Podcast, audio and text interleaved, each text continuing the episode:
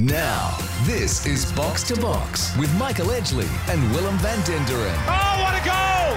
for Chemist Warehouse. Great savings every day. And Hoyt's Herbs and Spices, changing the mood of food. Absolutely fantastic! Hello and welcome to Box to Box, the show that is everything football. With Rob Gilbert still on the bench, you're with Willem van Denderen and Michael Edgley to run the rule over the past week in the World Game. First edition news shortly, and of course, we'll be joined throughout the show by our former ITN journo turned pundit, Derek Dyson. Qatar have retained their Asian Cup crown, led and inspired by an Akram Afif hat trick to defeat Jordan 3 1 in the final. To reflect on this most unexpected of home soil triumphs and assess what it means for the legacy of Qatari football after their decade in the international spotlight, we'll be joined for the first time in a little while by the Asian Game's, Paul Williams. There's also a bit of uh, AFC Cup action to preview with some A League sides involved, so looking forward to that chat with Paul. Back home, speaking of the A League, Sydney FC have moved into the top six after a statement win over the Mariners with three goals in the opening 20 minutes, indicating their unbeaten month might just be the start of something bigger. New gaffer Ufuk Talay took a beat to settle into the job, but is well established now, and he'll join us for the first time since joining the Sky Blues. We'll close out as always with World Cup Corner. There's a Matilda squad and a big inclusion to digest, and an AFCON final if that wasn't enough for you. Edge, packed show as always. How are you going over there in Bangkok? Oh, I'm great, Willem. Great to uh, talk to you from uh, Amsterdam in the Netherlands. But uh, huge week for football. Massive congratulations to Qatar and Cote d'Ivoire, Ivory Coast. What a Cinderella story, winning the uh, African Cup after losing the first two group games and changing their coach. We'll have a lot to say about that in stoppage time, but worth noting that. But um, congratulations to those two nations. Uh, who would have thought uh, Qatar? We'll ask Paul. You know, they were no chance before the tournament started and uh, all of a sudden they're lifting the trophy. But big news. What about the huge news, the Matilda selection? This is absolutely fantastic news. Michelle Heyman, Chloe Logarzo are back in the Matilda squad for the big Olympic qualifier in Uzbekistan in uh, under two weeks' time. Uh, Kaitlyn Torpey is also getting her first cap, and Jada Whyman steps back up into the squad as well. She'll be the number three keeper, no doubt about that. Uh, form has been rewarded. There's been a lot of discussion about Michelle Heyman. She's in fabulous condition, 34, 35 years of age, thereabouts. And she uh, is well and truly on top of the world. Listen, let's listen to what Tony Gustafsson had to say about her selection. I mean, for me, it's looking at with with Sam unavailable, Kaya just coming back from injury, McNamara injured, and so forth. We're looking at who's the best next nine. And the way Michelle have played, uh, she deserves to be selected. Uh, it's purely performance, and I've said that a lot of times throughout these three years. That for me, it's not about age in Matilda; it's about the quality you have as a footballer. Whether whether you're 17 or 35 doesn't matter. If you have the quality, you deserve to be selected. And Heyman played herself into this team uh, the way she plays. She's in tremendous form. Uh, she's scoring for fun. Um, and we also feel playing this type of qualifiers when we think we're going to play against a very, very well organized Uzbekistan. It's going to be difficult to get in behind. We need an in and out pure nine in the box that needs half a chance to score, uh, and that's Michelle, the form she's playing with right now. So I'm really happy for her because she have pushed herself back into this team by her performances. Well, that is uh, an unbelievable selection, Willem, and um, she deserves all the congratulations that are coming her way. Yeah, 60 caps, 20 odd goals. Uh, she spoke about her decision to step away in 2019, which was sort of billed as a little bit of a retirement, but she did say that you couldn't really speak as openly about, or she didn't feel she could speak as openly about her mental health at that point. So fantastic that she has been away. Uh, as you say, she's in fantastic condition. Her output in the in the A League Women's has never really diminished, and yeah, she thoroughly deserves to be in there. So that's a hugely exciting storyline to uh, to follow as we look towards those two World Cup or Olympic qualifiers rather against Uzbekistan.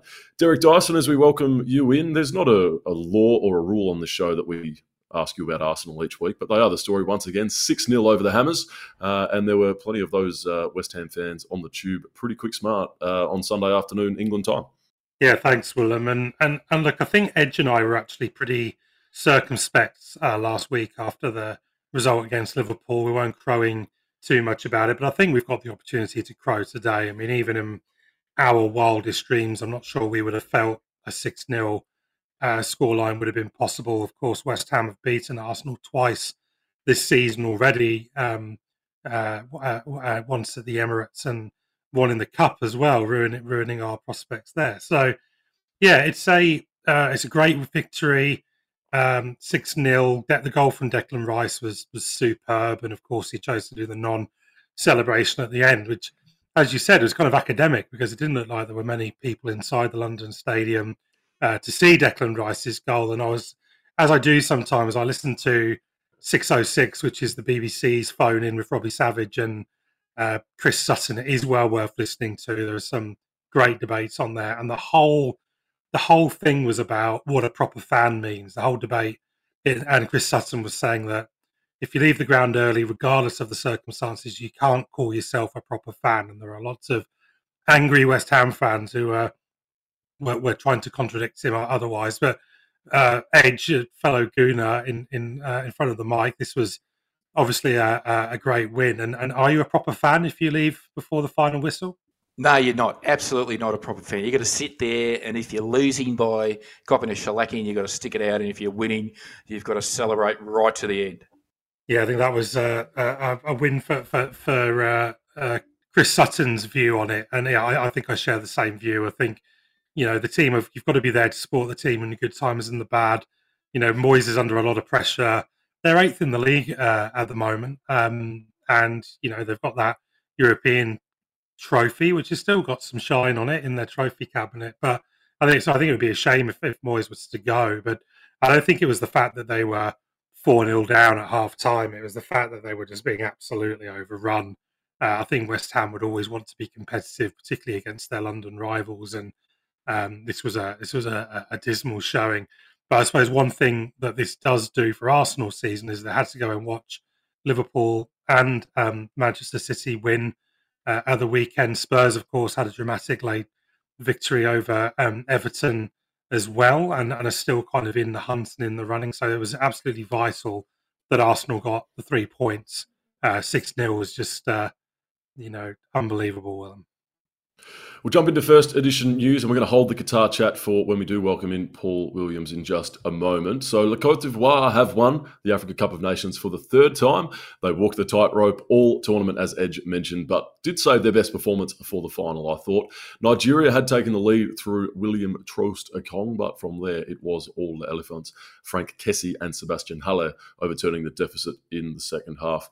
Derek, we've spoken a lot about uh, the manager who uh, is gone, Jean Louis Gasset we spoke a little bit about uh, Hervé Renard, the manager who was uh, was never there on this occasion. But plaudits need to go to the interim boss, uh, Emerse Faé, who I didn't realise, but um, had had played, but was forced into retirement at 27 with a, a condition sort of similar to, to deep vein thrombosis, uh, an issue with the, the, sort of blood flow in his legs. And as we've uh, discussed on this program, sometimes that can be the best thing for your coaching career, and as has proved the case on this occasion. Uh, and also Sebastian Haller, the goal scorer. Uh, in the, the semi final, and then the winner in the final as well. Well documented and much spoken about his his battle with testicular cancer, but uh, nonetheless, uh, still uh, quite a quite a considerable feat. Yeah, well, it was a, it was a dramatic game, and you put you call out the Haller story because these African teams definitely do look at their star name players, and and he's a star. He's certainly a star name uh, in the mix. It was a, it was a great instinctive goal. You know, there was probably a question to say you know, was the foot high there? you know, he got his studs on it really at quite a high position, but the deflection was uh, was a really good one. And yeah, you said as you pointed out, he's come back from a terrible illness, a terrible disease, and um, you know, you you can't not feel really positive and great for him. And yeah, look, just that stadium was rocking. You know, you saw how passionate those those fans were there. Um, and it is an incredible story. Like if you told me when they were sacking their manager after three games, no chance, no way did they have a chance. I think even Rob Gilbert or someone had, called that they'd gone out, or no, it might have been Edge. Edge, you might have even said they'd gone out, and Rob came in on our WhatsApp group and said, "No, they've still got a chance." And uh, and Rob was right; they did have a chance, and they not just got through, but they went and won the whole the whole bloody thing. So uh, I look forward to talking to that and dissecting that in more detail in stoppage time. But a great way to um, to to sign off what has been a fabulous tournament. Did you keep an eye on the the Green Falcons of Nigeria? They were building into the tournament, it seemed nicely, but did seem to yeah sort of stop dead, having taken that initial uh, lead on the night. And yeah, Victor Osimhen, uh, one of the biggest stars of the competition, just couldn't get into the game uh, on uh, on final evening. Yeah, that's right. They uh, they got the go ahead goal, didn't they? And uh, tried to hang on. They'd only conceded two goals for their entire uh, six games leading up to that final, so uh, they would have given them some chance of holding on. But once uh, um, Sebastian Haller's big toe flicked on the ball uh, into the goal, was, if you haven't seen the the winner, make sure you get onto YouTube and check it out because it is a goal of the highest quality. And it was a very good game, but I think you watched the whole game, Willem, and Nigeria just looks like they were out of gas. Yeah, it wasn't so much they took the lead and then tried to park the bus. It was just that they seemed to be overrun, and yeah, very much the uh, the the home side finished the stronger. So well deserved. Uh, and yeah, more to come later in the week's programming. A huge result in Germany as well as we look towards uh, the back end of the seasons already, would you believe? Bayer Leverkusen have pulled five points clear of Bayern Munich after dismissing the 11 time reigning champions, let's not forget, 3 0. Leverkusen have never won the German title and have finished runners up on five occasions, most recently in 2010 11. Thomas Muller, now 34, uh, is as competitive as ever despite all of that success 11 titles in a row. Uh, he jumped on television after this defeat and demanded that his teammates fire up. And I think even if you don't speak German, you should be able to uh, understand a bit of the sentiment here. darf den Druck spüren, aber man muss, das muss einem Energie geben. Äh, und nicht, dass wir zehn Minuten haben wir ganz gut angefangen und dann bringen wir und verstehen auch nicht, dass, dass wenn es mal zäh ist und es vielleicht ein Abwartespiel ist, bring den Ball öfter in die gegnerische Hälfte. Spiel mal einen langen Ball von mir aus. Hier so, Bayer Leverkusen, uh, often derided as Neverkusen, having never really won a trophy. So we'll see how that plays out over the next couple of months. Domestically, Wellington. Rant, it was a rant when, uh, and he went into bat for the manager as well. It was directed pretty fairly and squarely on the uh, the shoulders of his teammates. As I say, he's won 11 titles in a row and a World Cup edge. He's 34 and he's still as fiery as ever. Yeah, he certainly was, wasn't he? He was fired up. That's very funny. The Phoenix in the A League men's are also five points clear after both the Mariners and Victory lost. Now, they're not derided as never Cusin or Never Wellington or anything like that. It was a pretty poor link made on the fly there. Apologies. But with 10 games to go, they're the only A League side that have never won uh, a trophy. So getting very exciting uh, at the Cake Tin as well, Michael. It is remarkable, isn't it? Wellington Phoenix again. No pundit picked that they would uh, have a great season, and they're five points clear after 17 matches. So, yeah, they're they're in with a big chance. Um, yeah, well done to them. Well done. Socceroos and Matilda Central for the Green and Gold Army to close. Jump onto gjtravel.com.au and register your interest for the Matildas at the Olympics, hopefully, uh, and for the Socceroos at the 2026 World Cup. We've touched on those Matildas inclusions. Um, so the uh, the key headline out of the men's was Aidan O'Neill, who went and put the disappointment of the Asian Cup behind him by scoring uh, an absolute belter for Standard Liège in Belgium, uh, which turned out to be the winner against uh, Leuven. So well worth a watch if you haven't caught up there. Uh, and three Aussies on the team sheet for Hibs in the Scottish Cup. Martin Boyle uh, on the score sheet as they progressed past Caledonian Thistle. Lewis Miller and Nectar Triantis building up their minutes nicely there. Stick around. We've got the uh, the Asian Cup final to review with Paul Williams, Akram Afif, one of the uh, the best players on the planet at the minute. Interesting to see what it lies in future for him, uh, the Mariners and the Bulls. Also with uh, a chance for some rare Australian Asian club silverware uh, over the next couple of weeks. So Paul Williams of the Asian Game to join us next. Box to box. Can you believe it? For Chemist Warehouse. Great savings every day. And Hoyt's Herbs and Spices. Changing the mood of food. And this could be the most crucial goal of all. When Carlos Queiroz departed the Qatari head coaching job five weeks out from the start of the Asian Cup, few judges felt the side would threaten the pointy end of the tournament, despite heading in as hosts and holders. We now sit here weighing up their place in Asian football history as just the fourth side to go back to back, capping off their decade in the international spotlight. So to ponder that, as well as preview the upcoming AFC Cup zonal semi-finals, that's a big welcome back to the Asian Game's, Paul Williams. G'day, Paul. How you going, guys? Really well. Great to have you back on. Uh, a chapter in Qatari football history that maybe not many saw being written. Back-to-back Asian Cups, uh, bookending their well-documented disappointing home World Cup. Uh, where do you think that's come from? Do you think there's a sense that maybe there was uh, an unburdening of that World Cup pressure that they've they've ridden all the way? How, how have you read that? Because uh, yeah, I think that's confounded a few. Yeah, I, I, think we're all sort of sitting back now and wondering where that came from because, as you said, no one predicted that coming into the tournament, um, particularly their opponents in the final as well. Uh, you know, if you were brave enough to predict Qatar might make the final. You certainly weren't brave enough to suggest that Jordan would be their opponent. It was a remarkable and unpredictable Asian Cup in in that sense. And I think what we know about Qatar, and if we if we look back over sort of this four or five year cycle now, going back to when they won in 2019, I think we know they are a decent football team. And you look at the players that they've got in that side, and you look at players like Hassan Al-Haydos, uh, Almoez Ali, and particularly Akram Afif. Um, they've got a, a decent team of players and they've won the Asian Cup twice, but they've had good results in in the Gold Cup um, that they've been um, a guest in as well. The Copa America, they did okay in that tournament as well. It's the World Cup that really stands out as the sort of um, the, the, the glaring misstep in that. And I think what we've come to to know from that is they just simply didn't handle the pressure. I don't think they got their preparation right. I think the pressure was too much for them, um, and and they wilted on on the bigger stage. But I don't think that was a true reflection of what this team is capable of. I think that's I think that's more the exception rather than the rule for for what Qatar is. And perhaps we perhaps put too much stock in in that result um, and and forgot that this is still a, a, very good football team. Admittedly, they they had a a soft and easier run to the final when you look at their their group opponents in Lebanon, China, and Tajikistan. As much as they were a surprise packet, that still was a, a soft group for them to land in, and and it was really only Iran, which was the the one big team that they managed to play, and they they got over that. So you know, fair play to them for for that as well. But you know, they were able to get through to to the final and, and win it without necessarily facing too many hard tests along the way. So, um, but you know, congratulations to them. They've done it. History will now look back in 20, 30, 40 years' time and look that this is a team that did go back to back when so few others have, have managed to do it.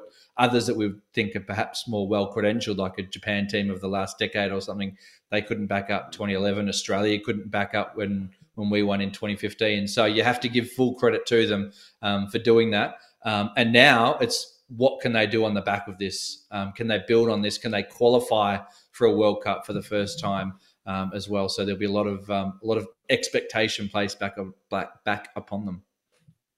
Paul, um, you mentioned him, um, Akram Afif. I mean, for people that watched uh, the, this tournament, like it was Leo Messi like he was unbelievable. I mean, the match against Iran, which was an incredibly high quality match.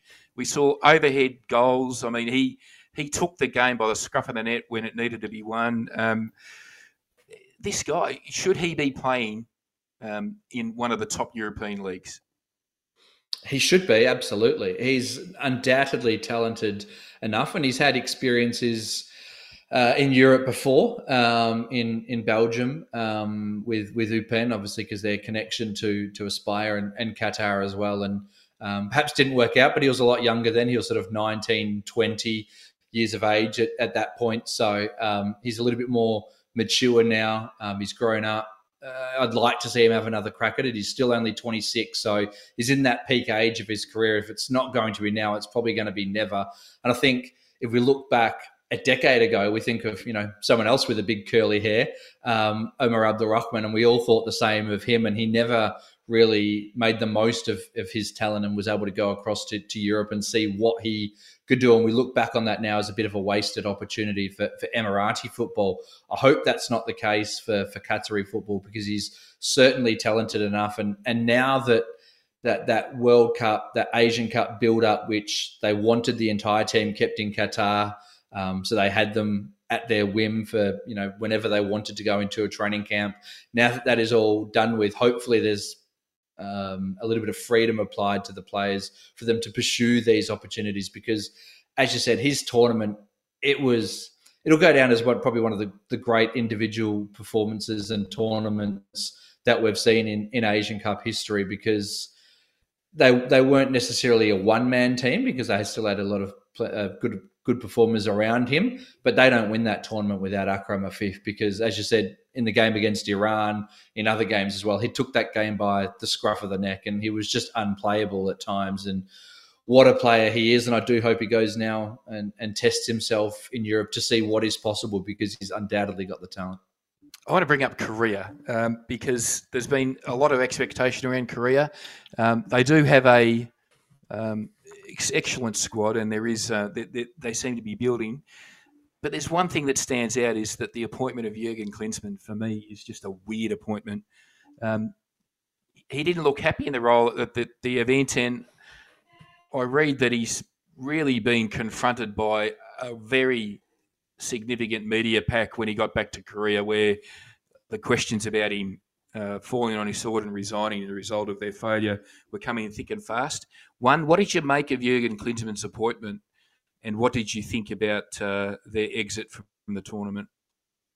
It's an appointment that had disaster written all over from all over it from the moment that was announced. When you saw the news come through that he was being considered, first of all, um, you just thought, why? Like, in what world would, would Jurgen Klinsmann be an appropriate appointment for for the Korean national team with the, the talent that they've got? Like what what runs on the board necessarily does he have, particularly in recent times, um, to to get a job like that? And I think what we saw at the World Cup was the natural outcome of appointing Jurgen Klinsmann. I mean, he he has made no friends in Korea whatsoever from his reluctance to live and spend a significant amount of time um, in Korea. He almost has to be forced to spend time in Korea and, and scout the, the K League players, and they have a significant number of, of K League players in the squad and on the fringes of the squad. He seems to like to, to spend most of his time either in his home in, in California or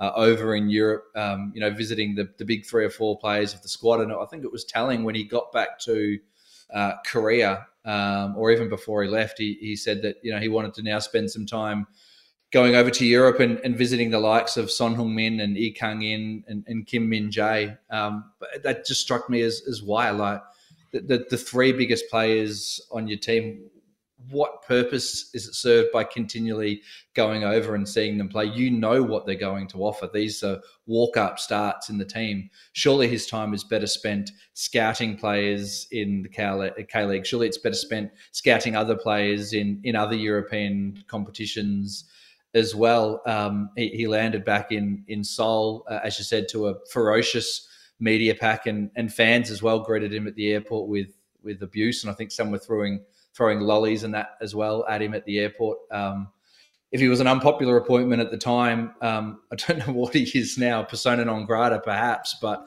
yeah, it, it just seems it's a matter of time before this uh, the, the, the pin is pulled on this experiment. And if Korea go down the path any further with Jurgen Klinsmann, who knows what what damage will be done because they've got an unbelievable squad, probably the best you know headline players on paper of any team in Asia, but they need a coach that can get the best out of them, and that's not going to be Jurgen Klinsmann.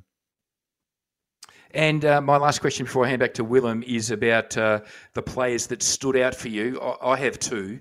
Um, Ayman Hussein from Iraq, he was he was incredible. Six goals, but he was he had it, had it all. He was controversial, he was dynamic, he was angry, and he was very very talented. And the other player for me was a Korean, Lee, Lee Kang In. Uh, I know he plays at PSG and he's got great quality, but he looks like he looks like he's very young. He looks like being the mainstay of that team in the next generation of players, doesn't he? He does, yeah, and, he's really come on over the last twelve to, to eighteen months. If you if you look at his performances now, it's hard to believe that before the last World Cup, which is only 12 months ago. Um, he couldn't even crack it into the, the Korean side. Paulo Bento, for for whatever reason, was was not particularly a fan of of what he was producing, and he was doing really well in in Spain at the time for, for Mallorca as well. Um, but for some reason, just couldn't crack it with with Paulo Bento. He chose him. He made an impact at the World Cup, particularly in that final game against Portugal that they won to progress to the knockout rounds. And he's blossomed since then. As you said, he's now at, at PSG and, and doing really well there. And I think he's 22 years of age still, which is remarkable because it feels like he's been on the scene for a decade um, within Asian football circles that people have been talking about this kid. And he is still a kid at, at 22 years of age, and what he was able to produce at this tournament in, in patches and bursts as well. It, points to a, a, very, very exciting future. And I've got a, a Korean friend, um, Korean journalist, as who said to me that he's got no doubt that Lee Kang In will be a far bigger star than what Son Heung-min um, will be. Doesn't necessarily mean it's a bigger player, um, but certainly a bigger star in in Korea. Um, he was a, a, reality TV star. That's how he got discovered when he was a, a, teenager. Went over to to Valencia, um, and he is box office in Korea, and he's only 22. Um, if he blossoms at PSG, um, you know, which is already one of the biggest clubs, biggest brands in the world, who knows what could be possible for him. Paul, the Asian Cup has been so all-consuming and so brilliant. It can be sort of easy to forget that the uh, the club competitions are about to kick back into gear. Uh, the AFC Cup, the secondary tournament to the Champions League, uh, we're at the uh, the zonal uh, stage semi-finals, and this is one of the most convoluted and difficult sort of competitions to get your head around. Uh, really is a really is a tough read to to work out where we're at. But I think the bottom line is that we're at the final eight. We've got the Mariners and Macarthur both involved. Central Coast are going to play Sabah of Malaysia and the Bulls Phnom Penh Crown of Cambodia. Uh, this is the Southeast Asian Zone uh, semi final. So, uh, how are you? Or what are you expecting of the, the two Aussie sides? They can only they can only win through here, and then they'll have to meet each other before going any further. Are we are we expecting yep. some rare Australian club continental silverware?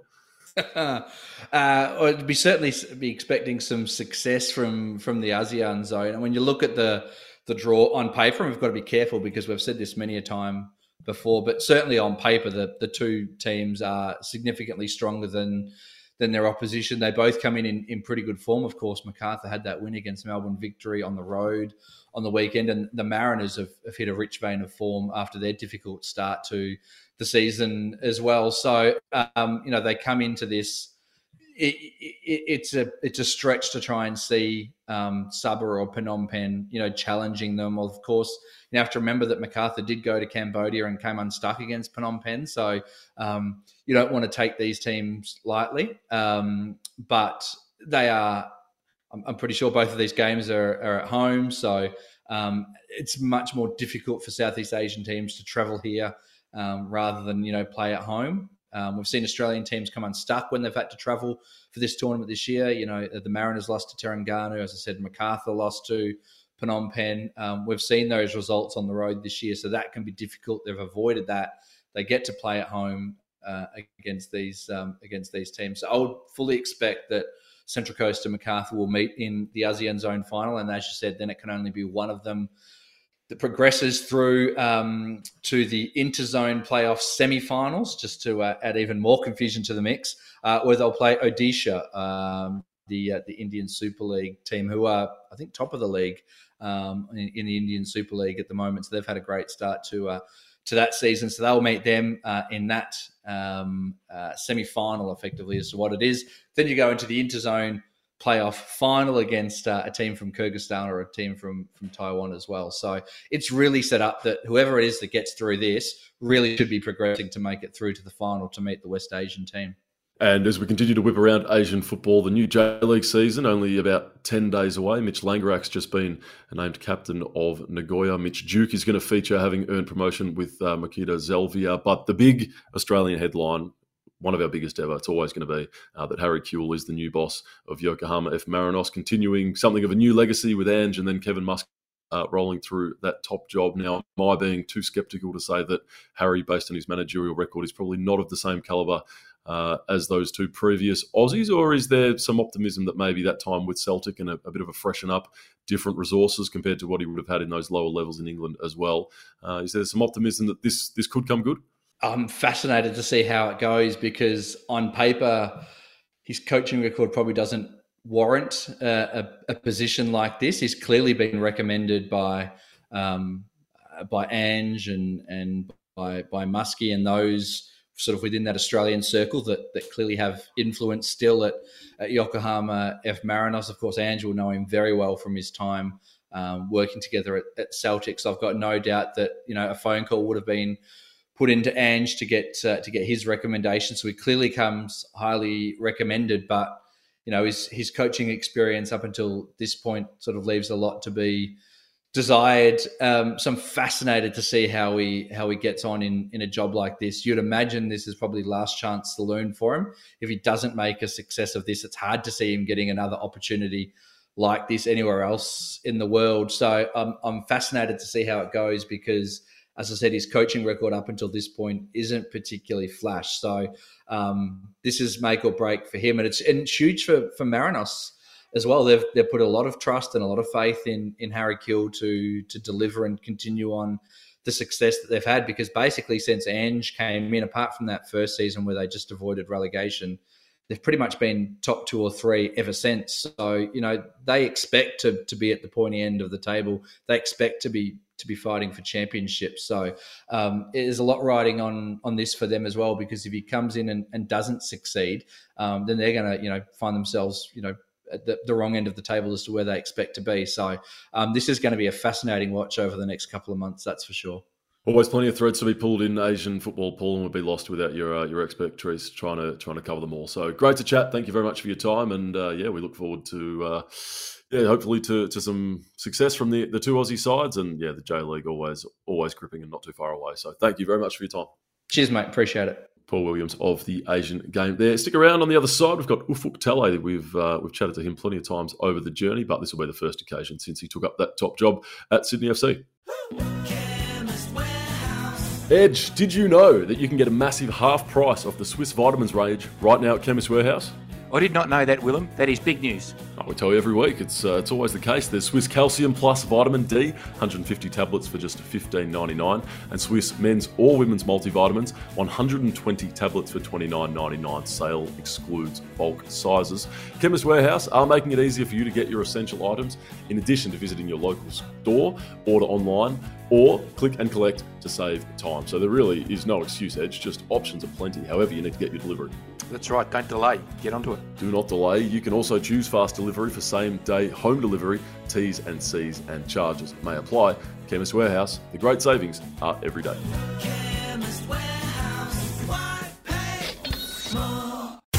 Box to box. Can you believe it? For Chemist Warehouse. Great savings every day. And Hoyt's Herbs and Spices. Changing the mood of food. And this could be the most crucial goal of all. Last May, Ufuk Talay finished his time at Wellington as the most successful manager in that club's history, and it seemed only a matter of time before another big opportunity would come knocking. Starting that opportunity three games into the new season perhaps robbed him of the time uh, to build and prepare that he may have otherwise liked. But on the weekend, we saw Sydney FC's most impressive performance under his management, and he joins us now. Ufuk, welcome back to uh, Box to Box for the first time at Sydney Box. Great to chat. Cheers, thank you. Thanks for having me. 3 1 over the second placed Mariners at Gosford on Saturday. The points uh, effectively sealed at 3 0 after, uh, after 20 minutes. How did you read it? Yeah, look, we started very well, uh, and we uh, capitalised on those moments that we created, and and scored uh, three. Well, we scored two and, and one own goal uh, in 20 minutes, which really much uh, you know uh, was enough to get the three points over the line. But overall, you know, they they came at us in the second half, which you expect. that's why where they are currently on the table, and I thought the boys were very resilient in defending their box as well. And we've got to ask, it probably should have been four. Do you have a word to, to Patrick Wood? Do you put an arm around him or uh, do you let that sort of stuff fly? Yeah, look, uh, depends on the player. I think everyone's different. I think Paddy, Paddy, uh, Paddy's uh, he's a resilient player, and these things happen. And he's a he's a striker, and he's going to miss opportunities, and uh, it happens within the game. And uh, you know, he did the work to to get that opportunity, but obviously didn't capitalise on it. So look, these things will happen again uh, during his career, and he'll learn from it. Anthony Caceres, um, he's been there since 2019, Ufuk. Um, I don't know why I say this, but sometimes I think we haven't seen the best of him. Um, he is 31 years old. Um, he was he had an outstanding game, a goal and two assists. Is he is his best football still ahead of him? Yeah, I think so. I think Anthony is a special player. I think he's got some great attributes to you know, in tight areas to get past players. Uh, one thing uh, I think he needs to add to his game is his goals, and I think that's something definitely he knows it as well. And uh, I think he uh, contributed well over the weekend against Central Coast. He got a goal against uh, Adelaide earlier in the season as well, and I think that's something he needs to continually do. And if he's not scoring goals, then he needs to be uh, assisting goals. But then we believe he has the attributes. I think he believes he has, has the attributes to be able to do that, and you know he can, continues to do most of it. But I think he just needs to be more consistent. Yeah, absolutely. Now you've um, you've not lost in four matches. Um, I sense there's a bit of momentum building. Do you feel that? Yeah, look, uh, hopefully there is momentum building, and hopefully that game over the weekend gives the players a lot of belief as well. I think, uh, they've been very reciprocal to what we wanted and the way that we want to play. We we tried to change their their behaviour and their mentality and their attitude, and and the boys have been great in that sense. And look, sometimes it uh, it, it happens within the game, and sometimes. Uh, the opponents uh, work out and how to deal with it as well. But uh, look, we are we're, we're playing some, some good football, and we are, I think, the the team that uh, expects to score a lot of goals. So that's uh, very flattering for us as well. So we just got to continue that uh, that good play, that that high pressing game, and also when we do have the ball, find solutions on how we're going to break teams down. Well, the academy at Sydney FC has always thrown up some ex- excellent young players, and you had um, more of them on show on the weekend. Um, you've got some players out with injury, but the youngsters are doing a good job. They might be able to uh, they might be able to keep their spots. What can you tell us about just how you've enjoyed getting to know uh, the younger group of players uh, at the club, and, and and how excited are you about their their uh, their potential? Yeah, look, there's a lot of potential with our young players. I think the great thing uh, that we've done since I've come in is we do, we call them elite sessions, where every week we rotate the the young players in the academy uh, from 15 to to to the 19 year olds that are currently in the academy and myself, uh, Driller, Matthew Nash, uh, and Scars, we run a session with those boys to, you know, it's only once a week, but we get to see them uh, once a week and see how they're going. And and if there's a player that we think is ready to, you know, come up and train with the first team, we invite them to come up and train with the first team to be in that environment. And look, you know, Hayden and, and Jakey were two young central defenders. That was Hayden's uh, first start, and look, obviously the academy they work with the players to get them to a certain point, and uh, injuries and suspensions open up doors for players like Hayden to, to build their careers.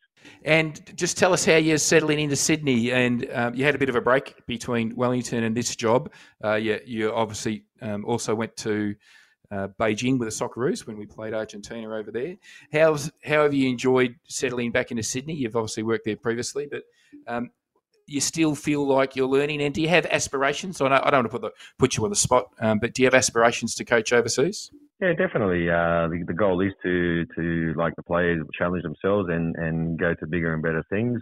And uh, for me, the same is uh, with like the players. I'd like to, at some stage in my career, know, challenge myself and go to overseas and, and, find those opportunities to, to do so. But look, I love being back in Sydney. Sydney is my uh, hometown.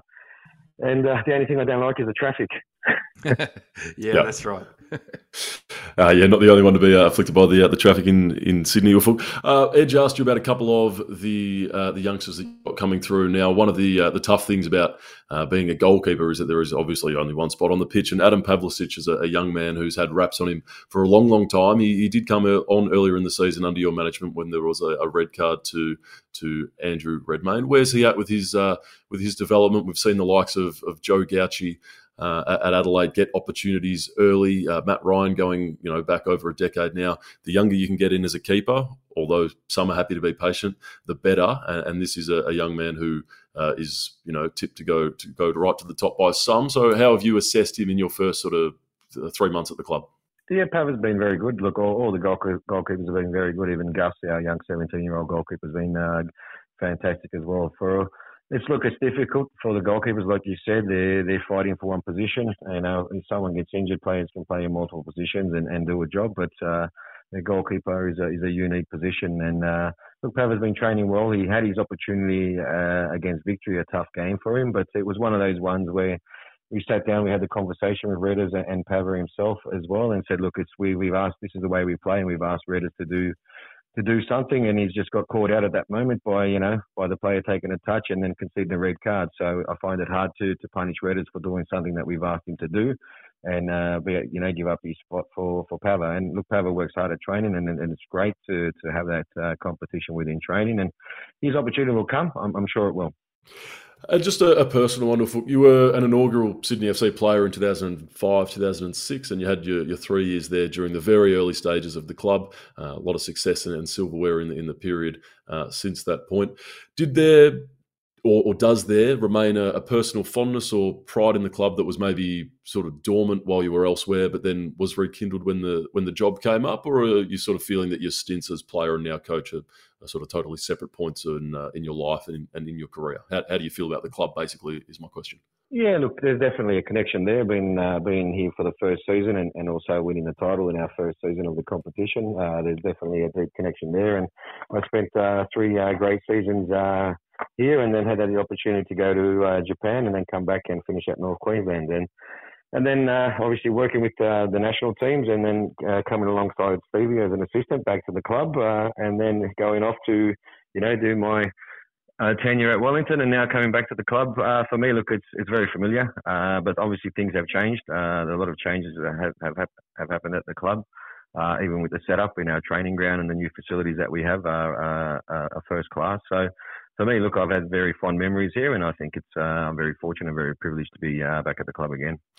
And Adelaide United this uh, this weekend they've been involved in, uh, in in Golfest pretty much week in week out. You uh, you welcome them uh, to to Sydney. What are you what are you expecting? What's your sort of top line in regards to how to control the Reds, who have a, a, stack of attacking talent, but do concede a few going the other way? Yeah, I think we had a golf fest ourselves against them as well. So uh, one thing we want to do is uh, make sure we score the goals and uh, they don't. So look, they've they've got some uh, good firepower. You know, they've they've also brought Stefan uh, back across, so he's a good uh, attacking midfielder for them.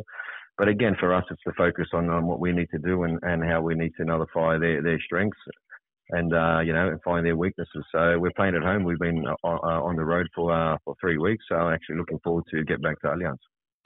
Well, great to chat. Thank you for your time. You've uh, you've slotted in beautifully there. I think it's it's four undefeated and it's uh, it's one loss in your past eight. So all the best for the rest of the season. I think um, maybe a few uh, Sky Blues fans who might have expected a season out of the top six are now dreaming about uh, something a little bit more exciting than that. So once again, thank you for your time and all the best for the rest of the season. Cheers, guys. Have a good one. Thank you. Sydney FC boss Ufuk Talay there on the other side of the show. We're going to have a, uh, a bit of a, a mishmash of World Cup corner. Well, well, well, everybody's gonna buy Hoyt spices. Everyone's gonna save a dollar or two. Everybody's gonna buy Hoyt spices, yeah. Well, well, well, it's that time again. Derek, you love flavour packed meals, you always have. And despite the uh, the change in season, there's one thing that is nice and adaptable, and that is your uh, range of curries, which are still being whipped up, I'm told. Doesn't matter, Willem. It's 40 degrees outside like it nearly was today at the Healesville Sanctuary. You can always have a curry, and I need all my Hoyts um, spices uh, right at hand. There's a Sri Lankan one I do, uh, which has uh, turmeric, it has cumin, it has cloves, it has crushed fennel seeds, uh, it has some garam masala, cinnamon.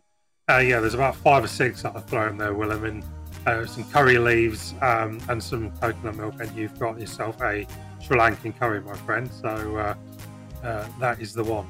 Yeah, I do remember to look no further than the amazing range of herbs and spices to change the mood of your food from our friends at Hoyts, and it sounds like that is exactly what Derek has done. The flavours of your next meal will just explode in your mouth. And remember, it sounds like you used quite a few there, Derek, so you can refill any of your empty spice jars with Hoyts value packs. You'll be happy with Hoyts at Coles, Woolworths, and all good independent supermarkets. Fill those empties with Hoyts spices, yeah. Box to box. Can you believe it? For Chemist Warehouse. Great savings every day. And Hoyt's Herbs and Spices. Changing the mood of food. And this could be the most crucial goal of all. Just about brings us to the end of the show, but the referees indicated that there is a, uh, a good amount of time for World Cup Corner. This has been a little bit of a, uh, a, mishmash of different topics over the past couple of weeks, and uh, Derek, you have brought one to the table which relates to the boss of UEFA, Alexander Ceferin. Yeah, it's a tenuous link to the World Cup, but yeah, the UEFA in that ecosystem. There's plenty of large tectonic plates moving around in world football at the moment, and one of them is Alexander Ceferin, who who has um, shocked really the football community by announcing that he will not uh, seek a fourth term uh, as the UEFA president in 2027. And the shock really is that under his administration, they had put some rules and regulations in place that were passed by the majority of the, the European members to open the door for him to do a fourth term. So this was kind of Vladimir Putin stuff, you know, just you know continuing to change the rules to to suit your uh, suit your own ends. And of course, we've seen from history in FIFA, whether it be with uh, Infantino or most notably with Sepp Blatter, that these guys who get to the top uh, of European of world football tend to want to hold on to their jobs, and it becomes a kind of de facto uh, dictatorship. So Ceferin's been in charge since 2016. He's a Slovenian lawyer by background, and he has, as I said before, one of the top jobs in football. It pays a salary of about uh, three million US uh, dollars uh, a year, and and everything did look like he was going to he was going to take it on. But he's actually come out and said he's not going to do it. He's um, citing fatigue. He's you know COVID, getting through that. There's obviously some wars going on at the moment, which sort of affect the the European uh, zone as well. Um, and he has been under pressure, uh, you know, uh, in terms of European Super League and some other stuff that's been going on. In fact, uh, Zvonimir Boban, the uh, the legendary ex uh, Croatian player, quit his senior job um, at uh, UEFA uh, due to um, some of these changes that Ceferin had made. But he, but he's cho- he's chosen to walk, and you know there is speculation now as to who might who might take take charge now. Boban is definitely in the conversation. There's Portugal's um, FA president Fernando Gomes, and um, someone in uh, Nor- Norway called Lise Klaveness, uh, who have been all been put forward. Um, no one thinks a British or German uh, candidate will will be uh, put forward. Um, but I suppose whoever takes this job will have a pretty steep in tray. We mentioned the European Super League before. The, there's the kind of ongoing jousting with with FIFA um, and then, yeah, there's just the pressure to run one of the the biggest uh, cl- you know club competitions uh, in the world too. So, Edge, um, you know, we've kind of brushed over that. We could probably dissect this in more detail on a later show. But were you surprised that Mr. Ceferin decided that he wasn't going to take that fourth term? And, and what do you read into that? Oh, not really surprised because I think he lost a bit of bark over the whole Manchester City and Super League uh, episodes. Um, obviously, they had a you know a, big go at Manchester City, and that was overturned at the arbitration of sport. So um, I'd say that he's lost a bit of bark out of that, and and I'd say maybe he's falling on his sword before he was. Uh, uh, facing a big challenge for his job, so I, am not too surprised. He, he always seemed a bit of a cagey character, didn't he? He never seemed uh, terribly charismatic. Uh, he, he, didn't have a lot of gravitas. He seemed like a, hard nosed administrator. Uh, he was an interesting sort of guy. You're right to say that uh, they were always jousting with FIFA. I don't know if UEFA and FIFA should be at loggerheads over big issues. I think they should be working together um, as much as possible. Um, yeah, it's, it's, it's, interesting times. I mean, the next, as you say, the in tray for the incoming president is massive. Right at the top of that is the is the Super League and Club World Cup and the, the dynamic around uh, all of those sort of machinations and uh, football politics in Europe. It's uh, it's pretty it's it's pretty deep and, and tangled, Willem. Ceferin was pretty outspoken this week, Edge, on the uh, the latest issue to pop its head up. That is the introduction or the, the recommended introduction of blue cards for trial uh, across football. That coming from IFAB, the uh, the primary laws body.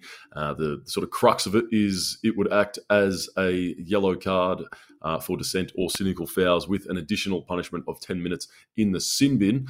Uh, Ange Postecoglou, willingly or not, uh, seems to have become the leading voice on this issue and uh, in the uh, firmly in, in, the pushback category.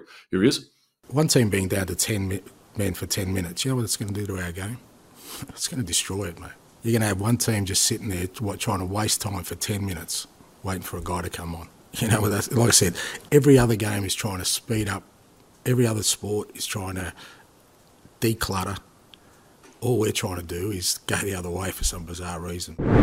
So, Edge, it'd represent half a red card, just like a yellow card, and then you could pair the two. Uh, so, yeah, it essentially, essentially is the same thing with the sin bin attached. And Ange went on to say that we've already got the right mechanisms in place to punish those sort of acts, uh, just not being uh, used properly. Uh, it reminds me of where do you where do you sit on it? I, I, always think back to the introduction of the VAR when the A League uh, was one of the, the, very first guinea pigs. I think Football Australia were offered uh, a bit of a uh, a financial incentive to take it on. It was a disaster. It wasn't good or you know uh, well liked by any any regards. But really, with these sort of bureaucratic issues, it was green lighted and went to the top leagues, and the issues continued to uh, to cascade down the game. So. Uh, how do you feel about, about something like this? Is it a trial, or is it just the sort of green lighting of an idea that's that's going to come whether we like it or not? Uh, it's pretty serious when IFAB make a recommendation, Willem. So I think uh, that's uh, going to be seriously considered. Actually, when I first read this, I thought it was a bit of a joke, but then I looked into it and I thought if they're going to just um, have a blue card to differentiate between di- um, punishment for dissent um, and treat it as a yellow card as a way of showing fans that this player got a, a blue card for dissent, I think that's okay. I'm not so worried about that. But um, the 10 minutes ten minutes on the sidelines. Nah, not happy about that. And yeah, it's just sort of in the the nucleus of the the idea is okay, but yeah, I mean, we just got to see how it plays out. But um, I'm a bit confused if they're going to introduce more disciplinary measures. One of the beautiful things about our games is there's only 21 rules with them. Yeah, and while we're at it, Marco Rudan and the Wanderers have really sort of created a bit of a siege mentality over the past couple of weeks uh, against the referees. They've added four red cards across three games, I think, and got you know, went to the next level with Paul Lederer, their chairman, uh, chasing Shaun Evans down the tunnel and abusing him uh, post game on the weekend. So James Johnson is going to front the press Tuesday morning Australian time regarding uh, conduct towards match officials. So good to see, or maybe it will be good to see some uh, some some sort of strong terminology from head office. Edge to round out the show, you opened up with news about Michelle Heyman, uh, another uh, Matilda's veteran and Matilda's great, uh, Melissa Barbieri, bit of news around her as well, with which you would like to close the show. Uh, absolutely, Willem. Uh, Melissa Barbieri, 43 years young, she's been able to um, uh, regain the number one spot at Melbourne City in the A League women's competition because uh, Lissy Ann Prowell has uh, been secured a contract and left the club to go to the National Women's Soccer League in America with Bay FC. But uh, Barbieri, 43 years young, she's uh, obviously had 86 caps for Matildas, four Olympic Games and two World Cups. And she saved a penalty for Melbourne City to earn a point against Sydney FC. And I thought at 43 years of age, when you're diving across to save penalties, that's worth a shout in our World Cup corner. Let's listen to the commentary. Saved by Barbieri. She read it well. Fantastic work for Melissa Barbieri. easy. Melissa Barbieri guessed the right way, stood her ground. Princess Ibini just didn't get enough on it. Well done, Bubs. Uh, 43 years of age. She'll actually be in goal for the rest of the season, uh, like what happened last year. I don't think she would have expected that this would happen, but I'm, I'm sure she's up for the task. I know she trains very hard. So well done, Bubs. And uh, I'm off to Uzbekistan on Friday, Willem, uh, to uh, host a, a, tour program uh, for people that are going to Uzbekistan to watch the Matildas um, play the first leg of their Olympic qualifier. We've got about five days uh, on the Silk Road, uh, enjoying all the tourism before we uh, get back to Tashkent and watch the Matildas in that match. Enjoy that, mate. Looks like a, a fantastic and sort of very intriguing country and a trip you've got planned. And make sure the Matildas bring home the the win in the first leg of that dual-headed qualifier as well. Derek Dyson, thank you to you. Thanks, gents. Pleasure as always. I'll speak to you later in the week in stoppage time. Thank you to Paul Williams and Ufuk Talay for joining us and to Adam Maloney on the buttons, who does a fantastic job. Please do remember to like us on Facebook, follow us on X at Box to Box NTS, and enjoy our written content at Box to Box boxtoboxnts.com. Do join us again shortly when we will go from one end of the pitch to the other in the World Game.